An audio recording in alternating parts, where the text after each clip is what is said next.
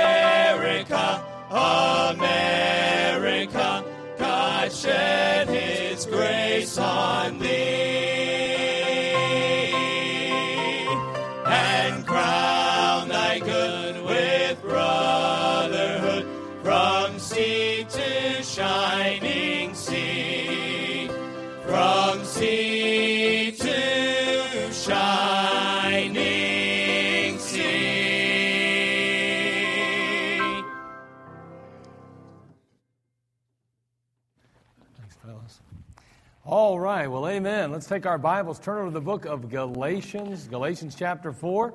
And we have to, we have to end this series because, well, they, they put it in the bulletin that the next one starts next week. So there you go. We're on a time frame now. We got to get to it. All right. They're messing around with our sound system tonight, so if something sounds funky or crazy, uh, that's all right, okay? That'll be okay. We uh, have to do some uh, revamping. We're trying to get some things worked out. As you heard last week, some of that popping and clicking and all that stuff scaring us a little bit, concerns us. And so we've been eh, working on a few things. And uh, so today they're kind of trying to fine tune it a little bit. So don't worry about it. It'll be better probably by Sunday if it is a problem for you. Galatians chapter 4, beginning in verse 8. Galatians chapter 4, we're going to begin in verse 8, and we're going to read on through there, and then we're going to pick up kind of where we left off. It says, Howbeit then, when ye knew not God, ye did service unto them, which by nature are no gods. But now after that ye have known God, or rather are known of God, how turn ye again to the weak and beggarly elements, whereunto ye desire again to be in bondage? Ye observe days and months and times and years. I'm afraid of you, lest I have bestowed upon you labor in vain. Brethren, I beseech you, be as I am, for I am as ye are. Ye have not injured me at all. You know how through infirmity of the flesh I preached the gospel unto you at the first, and my temptation which was in my flesh ye despised not, nor rejected, but received me as an angel of God, even as Christ Jesus. Where is then the blessedness ye spake of? For I bear you record that if I had been, if it had been possible, you would have plucked out your own eyes and have given them to me. Am I therefore become your enemy because I tell you the truth? And again, we've spent quite a bit of time addressing this issue, talking about it. And we just know that the Apostle Paul loved these people in Galatia. He had invested his time, his effort, his, his energy in trying to ground them in the faith. Of course, he was the one that God used to lead many of them to Christ, or at least proclaim the gospel that did indeed bring them to Jesus. But here we find a very unusual situation. It's, I, I would hope it would be more unusual. It should be unusual at least. At some point, eh, maybe it's not, I hope it is, but he says at this point in verse 16, he says, Now listen, I have shared with you certain truths, and I have given you some doctrine that is, is, is very imperative and very important for you. And yet there's been some of these Judaizers and others that have come along and sowed seeds of discord amongst you and have even sown, uh, you know, seeds of of, of, of, falsehoods and, and things that aren't true, and they've kind of directed your attention away from the gospel and the truth of the Word of God, unfortunately, to works and some of the things that just are going to make life difficult for you. And so basically, here they are now. There are people that have been saved, but unfortunately for them, they're back in bondage again. This time, not the bondage of paganism, uh, not the bondage of idolatry, not the bondage of sin in the sense that they're lost without Christ, but they're in bondage again to the law. They've submitted themselves to the law. They've, they've been burdened down by the law. They've come to the conclusion somehow because they've been taught now from another source that you're going to have to keep the law as well. You're going to follow through with the law as well if you want to truly be saved. And Paul the Apostle is trying to be uh, very kind to them, but in the long run, he's saying, well, listen, that's wrong. Uh, that is false doctrine. You've got to get it straight. You need to be as I am because I'm like you. We're all saved by grace here, and we have to live by grace. And so, nonetheless, he eventually comes to the point where these people have who once loved him, who once admired him, who once would have literally plucked their eyes out on his behalf, he has to say to them, Am I therefore become your enemy because I tell you the truth? And so we've looked at so many different avenues, so many different aspects of this passage, and and we, we talked about, you know, well, what should someone do that sees the pastor as the enemy? And, and then we kind of, we started talking now here about what, what can a pastor do if he's become the enemy in someone's eyes? And we've explained and expressed a number of aspects. First of all, expect it, but don't accept it as common. Uh, and we said that. And, and then we said, well, what should a pastor do? Well, he should evaluate the situation. He should evaluate himself and his response. We said, what else? Express and extend love. No matter what, keep expressing and extending love. And then we went on to say, what else should a pastor do? Well, he should communicate and confront. And of course, at that point, we addressed the rules of engagement. And we looked at the Word of God and saw how you and I both, in the midst of maybe even false accusation or, or being wrongly accused, would respond or should respond, how we should deal with that. And so we noted those rules of engagement. And then we said last week that a pastor needs to guard his heart. He's got to guard his heart. And, you know, we it's so easy to fall prey to fleshly impulses. It just is. And, and so we see that the pastor has to refuse to grow bitter. He has to refuse to do that. And then we, we also recognize that to exhibit a knee jerk reaction is not the way that he's supposed to respond. So, what do, we, what do we say? He has to refuse to fight. You can't just go in there with guns blazing. It's not going to get the job done.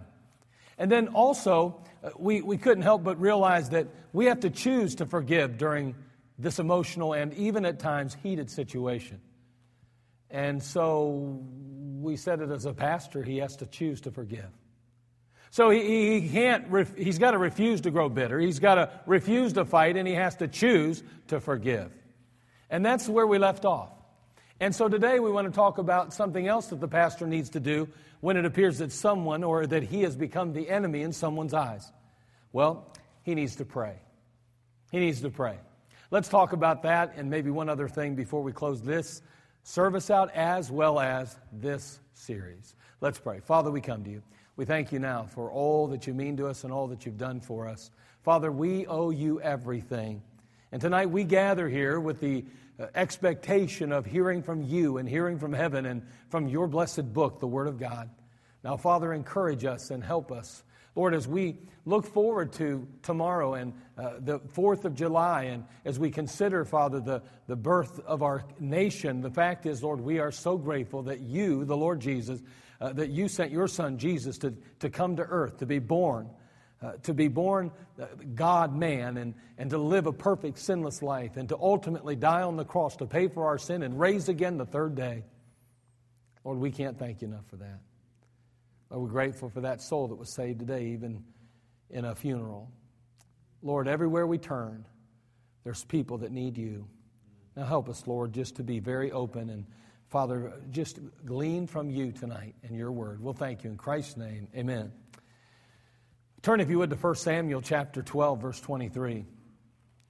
There's a tremendous statement that's made here in this particular passage as we talk about a pastor's responsibility is to pray.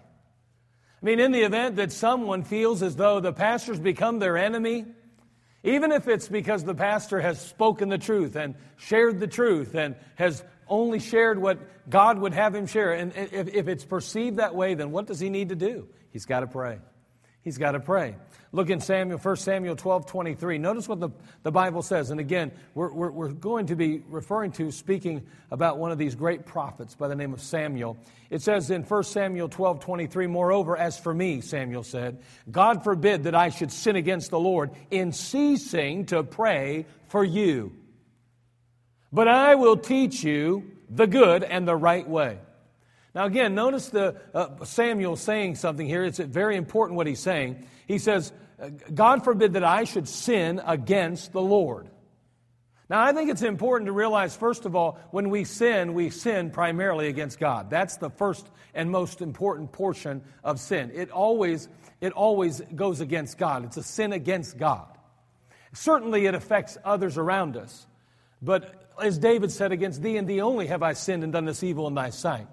David understood that reality, and we need to understand that. When we sin, the greatest harm done is not to the one we've sinned against, but to the God who bore us, created us. And Samuel, in this case, says, Listen, he says, Moreover, as for me, God forbid that I should sin against the Lord in ceasing to pray for you. Now, Israel desired a king, and the setting of this passage is very important to, to, so that we can grasp what's being said here. But Israel had desired a king. They wanted to be like the rest of the nations. Now, again, other nations had kings, and yet in this case, uh, God was kind of bent on a theocracy, so to speak, and yet the, the children of Israel wanted a, a, a, a you know, basically they wanted a king just like all the other nations. And so that made Samuel feel a little rejected. It made him feel a little bit sad and down in the mouth. And he was kind of like, hey, after everything we've done and everything I've tried to do for you, and as far as we've come and as far as God's taken us, now you still want to be like the other nations, and you don't want me to be your prophet. You don't want me to stand before you as priest. You don't want me to take that position of leadership. You want a king? Boy, I tell you what, Samuel was a little bit upset about it. He felt that they were rejecting him. You've never felt rejected, have you? Of course you haven't.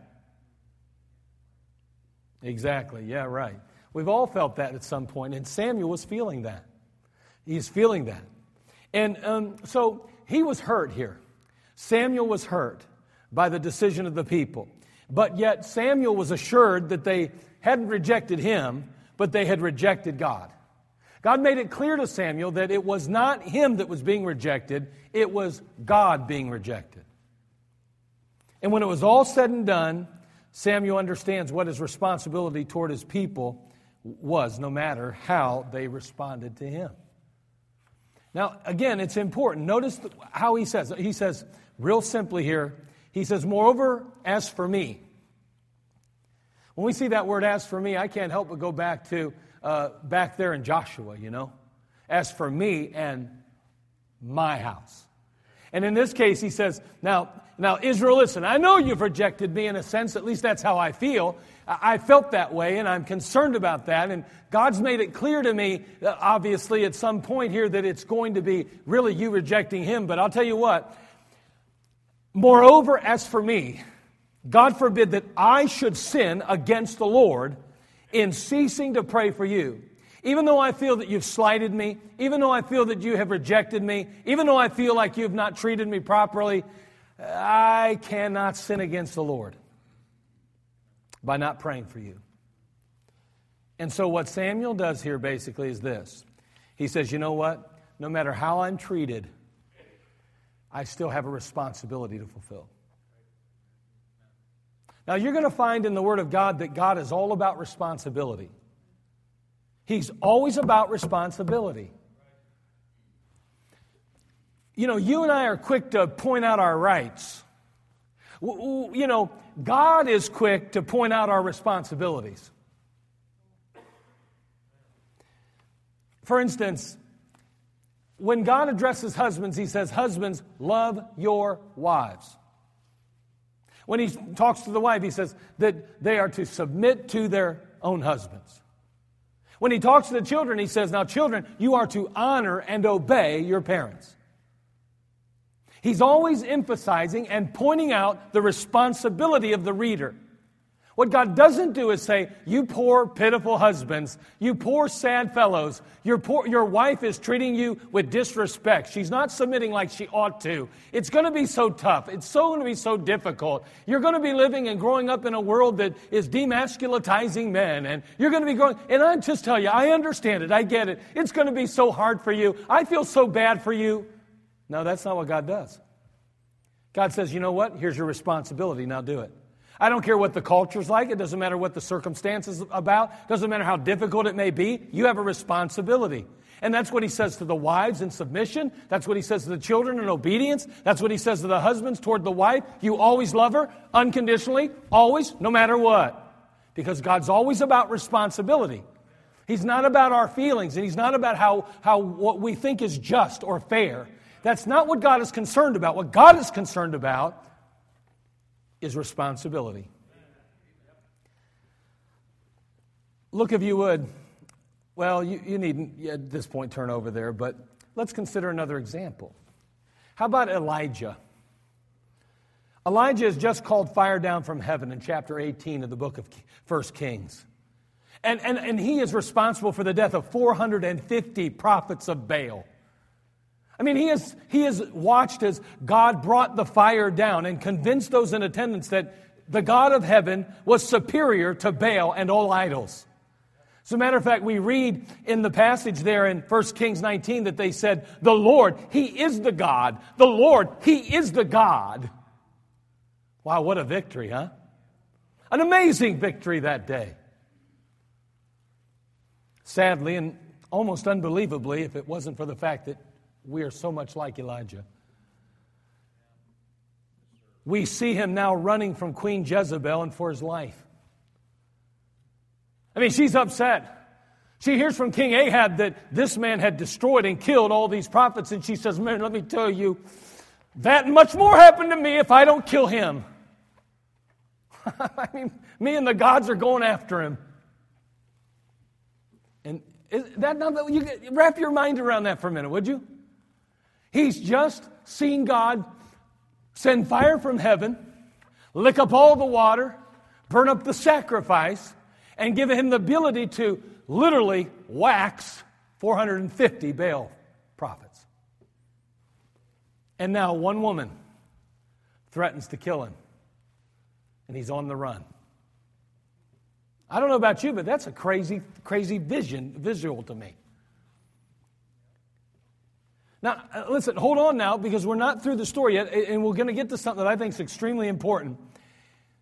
Again, sadly but unbelievably, he's on the run. He, he's, he's, he's being chased down by a queen. He's concerned for his very life. He finds himself increasingly discouraged and even depressed, so much so that he even asks God to kill him. In 1 Kings 19:4, the Bible says, It is enough now, O Lord. Take away my life for I am not better than my fathers. Isn't that amazing? And yet the Lord exhibits tremendous compassion and care for Elijah, at least at this very low point in his life. Now, listen, whether he should or should not have been so depressed isn't really as important as how God responded, in my opinion. Now, listen, I, I'm going to be honest with you. You know, unless you've ever been depressed, and I'm not talking about you thought you were. You will know if you're depressed. I mean, really depressed. Then you have no idea what you're talking about when you say, pull yourself up by your bootstraps. I'm just going to tell you right now, you don't understand it. Yeah, listen, you can pretend you do and you can try to tell everybody you do, and oh, you just need to suck it up. I know how it is. I've been down in the dumps a few times. You just got to pull yourself up by your bootstraps. You've never been truly depressed, my friend. Now, listen, I'm not one of these guys that says we ought to just start jumping on medication and all of that. Don't misunderstand where I'm going with this. But I'm going to tell you what, Elijah was in a position where God said, you know what? I can't believe it. We, here you were on the top of the mountain, and now you're so deep in the valley, you want me to take your life. And yet God didn't go, You big wimp, wake up, you sissy. He didn't do that. God didn't do that, did he? He's feeding Elijah, he's caring for Elijah, He's trying to build his strength back up. You think about that the next time you run into somebody that's depressed. Be careful how you treat people because you need to treat them like God would. Now, I'm not saying that, now watch, hold on, because this story's not done yet, because there comes a point where God says, enough's enough. Because, see, remember, God's always about responsibility. He's not as concerned about how we feel about the circumstance of the situation as he is in, in accomplishing what his will and purpose is for your life. And therefore, he has a responsibility for you. And in this particular case, he has a responsibility for Elijah. In 1 Kings 19, 19 9 through 10, turn there, would you? Let's go ahead and look at it. This is a conversation that takes place between Elijah and, and, and God. And it takes place twice. It, it takes place two times at different points, okay? There's been some things between these two things. It's not like it happens immediately, but God's going to be working on Elijah. He's going to be trying to help Elijah, and he's, he's, he's, he's being patient with Elijah to a point.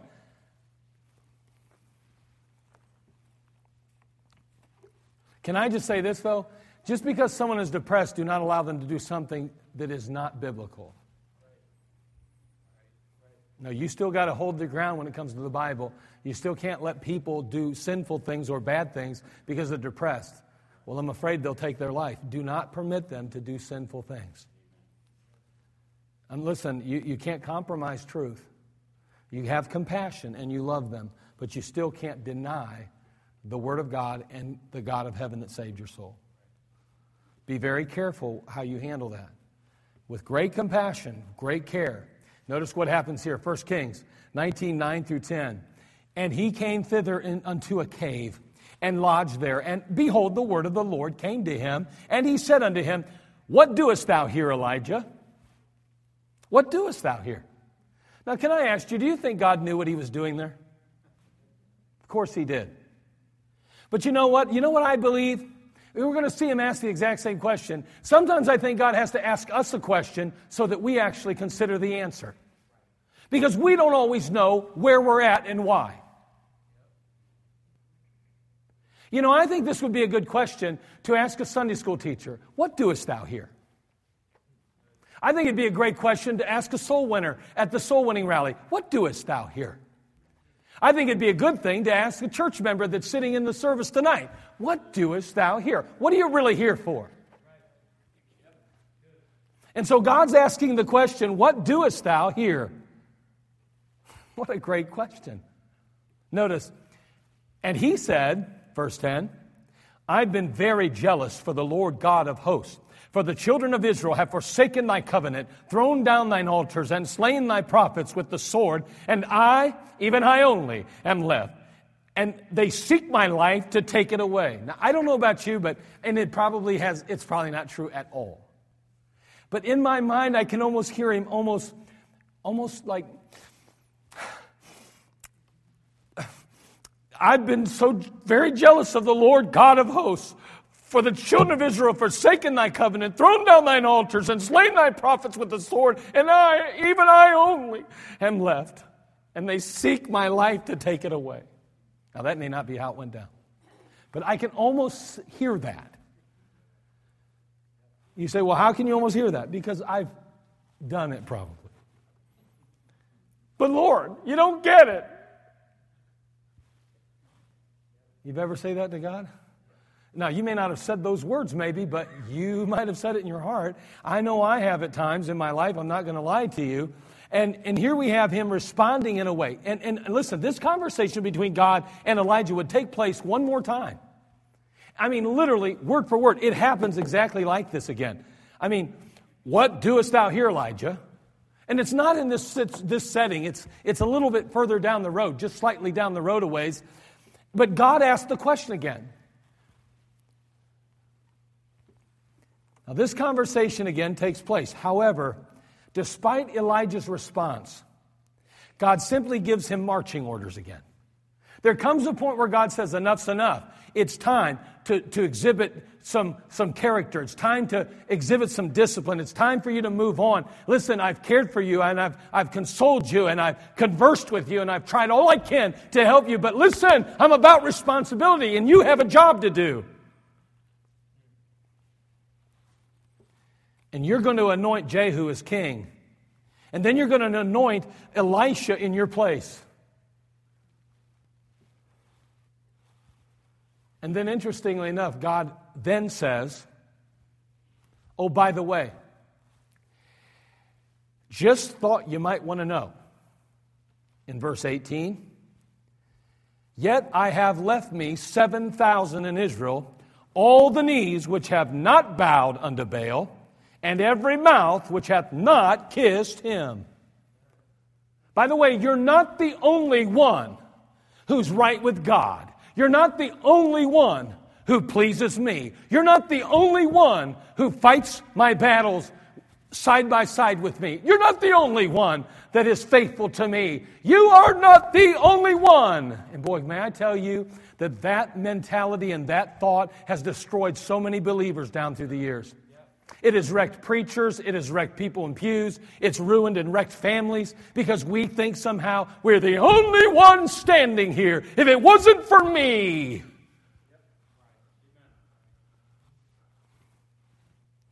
Boy, Elijah was really, to some degree, a legend in his own mind at this point. Have you ever gotten there? I bet you there's no husband has to put up with the junk I do. There's no wife. There's, there's, there's, no, there's, there, there's a wife that says there's no husband that I bet treats him with such disrespect in the church. If I, man, my husband's the worst. Uh, you might be surprised. You might be real surprised. I mean, I'm staying faithful in spite of all of this. This is so difficult. God, I don't know what you're doing. And he's saying, No, what doest thou here?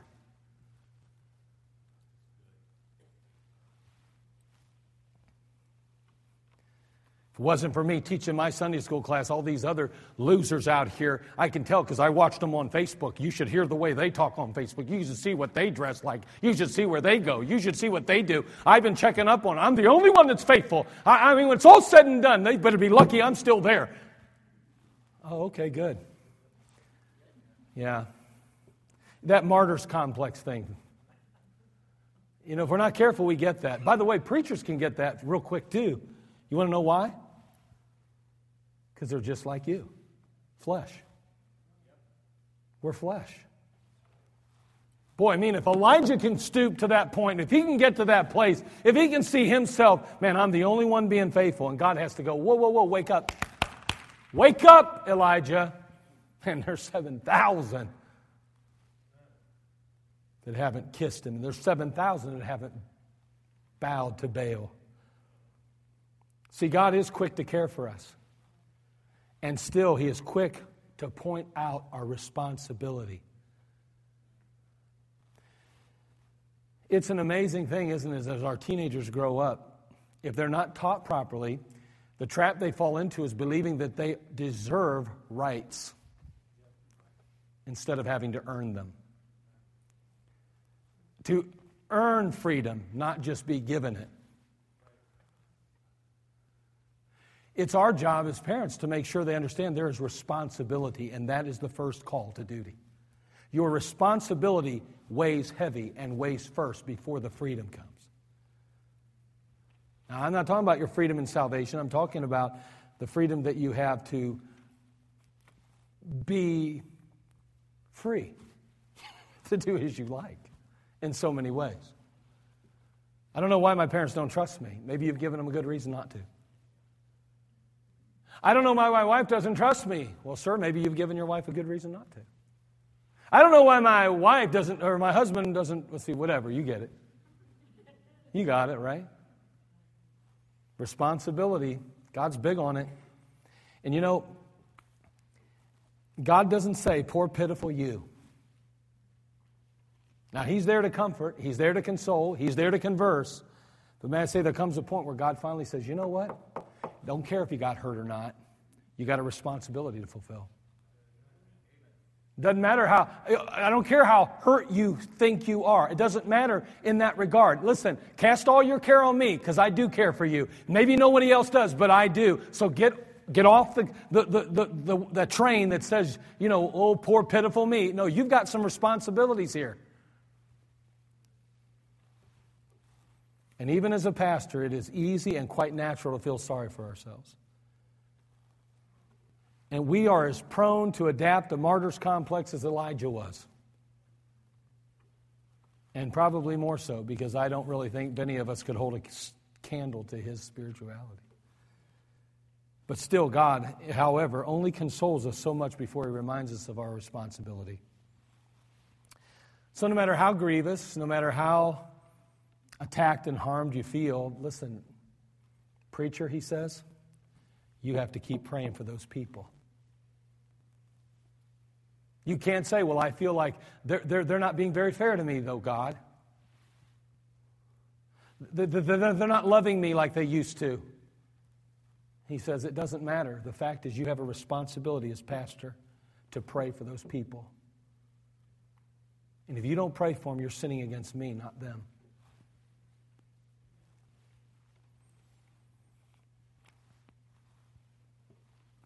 In Luke 18:1 he says and he spake a parable unto them to this end that men ought always to pray and not to faint. We need to pray for enlightenment as pastors. We need to pray for illumination. We need to pray for understanding and wisdom. We need to pray for a resolution to the situation. James 1 5 says, If any, any of you lack wisdom, let him ask of God that giveth to all men liberally and upbraideth not, and it shall be given him. Now, again, that's what a pastor's responsibility is in the midst of this situation. But I'm sure that in many situations in your lives, you will find this to be the case as well. Number seven, and let me close with this particular point. A pastor, if he, you know, if someone has gotten the idea that the pastor's the enemy, then the pastor needs to understand. He's got to understand. You say, what do you mean? Understand? Yeah, hold on, let me explain. First of all, he needs to understand that they're only human. Boy, how many times do we allow our hurt to spew venom on others? Because someone was mean to us, we're going to be mean to them and feel justified in it most of the time. And yet the truth is is that a pastor when someone feels that he's become the enemy in their eyes, it would be easy for him to say, "Oh yeah, you think I'm the enemy? Then I'll start acting like one, mister." You want to see enemy? Uh, that's not what God would have us do, though. God would have the preacher understand that they're only human, first of all. And God would have us all to understand that when people are hurt around us and when people are treating us ill. They're only human. See, we used to say to err is human, to love is divine. Well, that first part's for, for sure uh, certain, isn't it? And the last part is too, really. We talked about that the other night. It's just normal for humans to make mistakes, to mess up, to sin. Our expectations need to be realistic as men of God. If we struggle with others at times, what can we expect of those who we lead? Might they not struggle with you? Well, I mean, look at me. How could they struggle with this? I mean, are you kidding me? We're all just human. So understand that they are only human. Also, a pastor has to understand something else. He has to understand that people, those that he leads in the congregation, often carry tremendous burdens.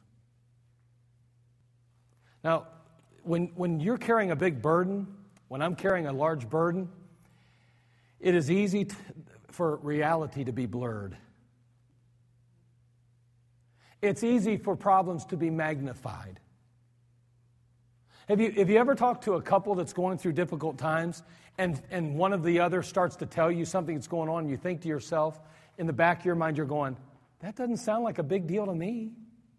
That sounds like that would be easy to fix. I mean, all they would have to do is, but you got to understand, there's so much hurt now. There's so many open wounds. There's so much pain that reality is blurred and problems are now magnified. And you know, Pastor has to realize that about the people that he serves. That they carry great burdens at times. And those burdens can create conflict, even with him. And then he needs to understand this He needs to understand that Satan is in the blinding business. Look, if you would, in 2 Corinthians 4 3 and 4. Satan's in the blinding business. You know, how many times do we dismiss Satan's place in our problems or in our lives? I mean, think about that. You know, our children are struggling spiritually, and, and we, don't, we don't really chalk it up to spiritual warfare. We chalk it up to some attitude.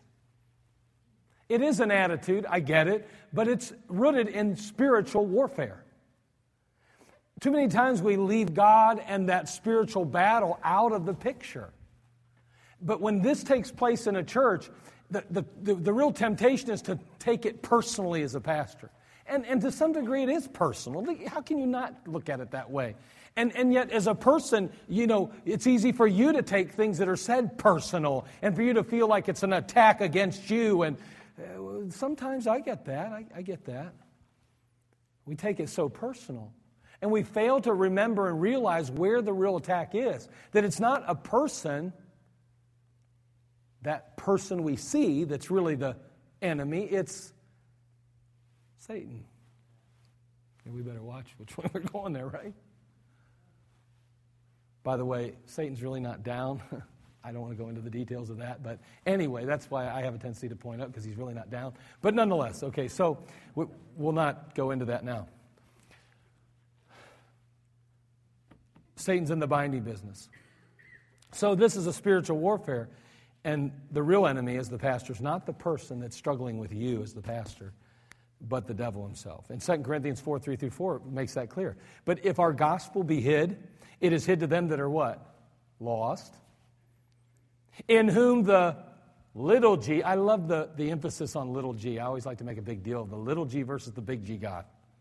Because there is a God that rules this world. He's little g, though. He's not G money, he's little g.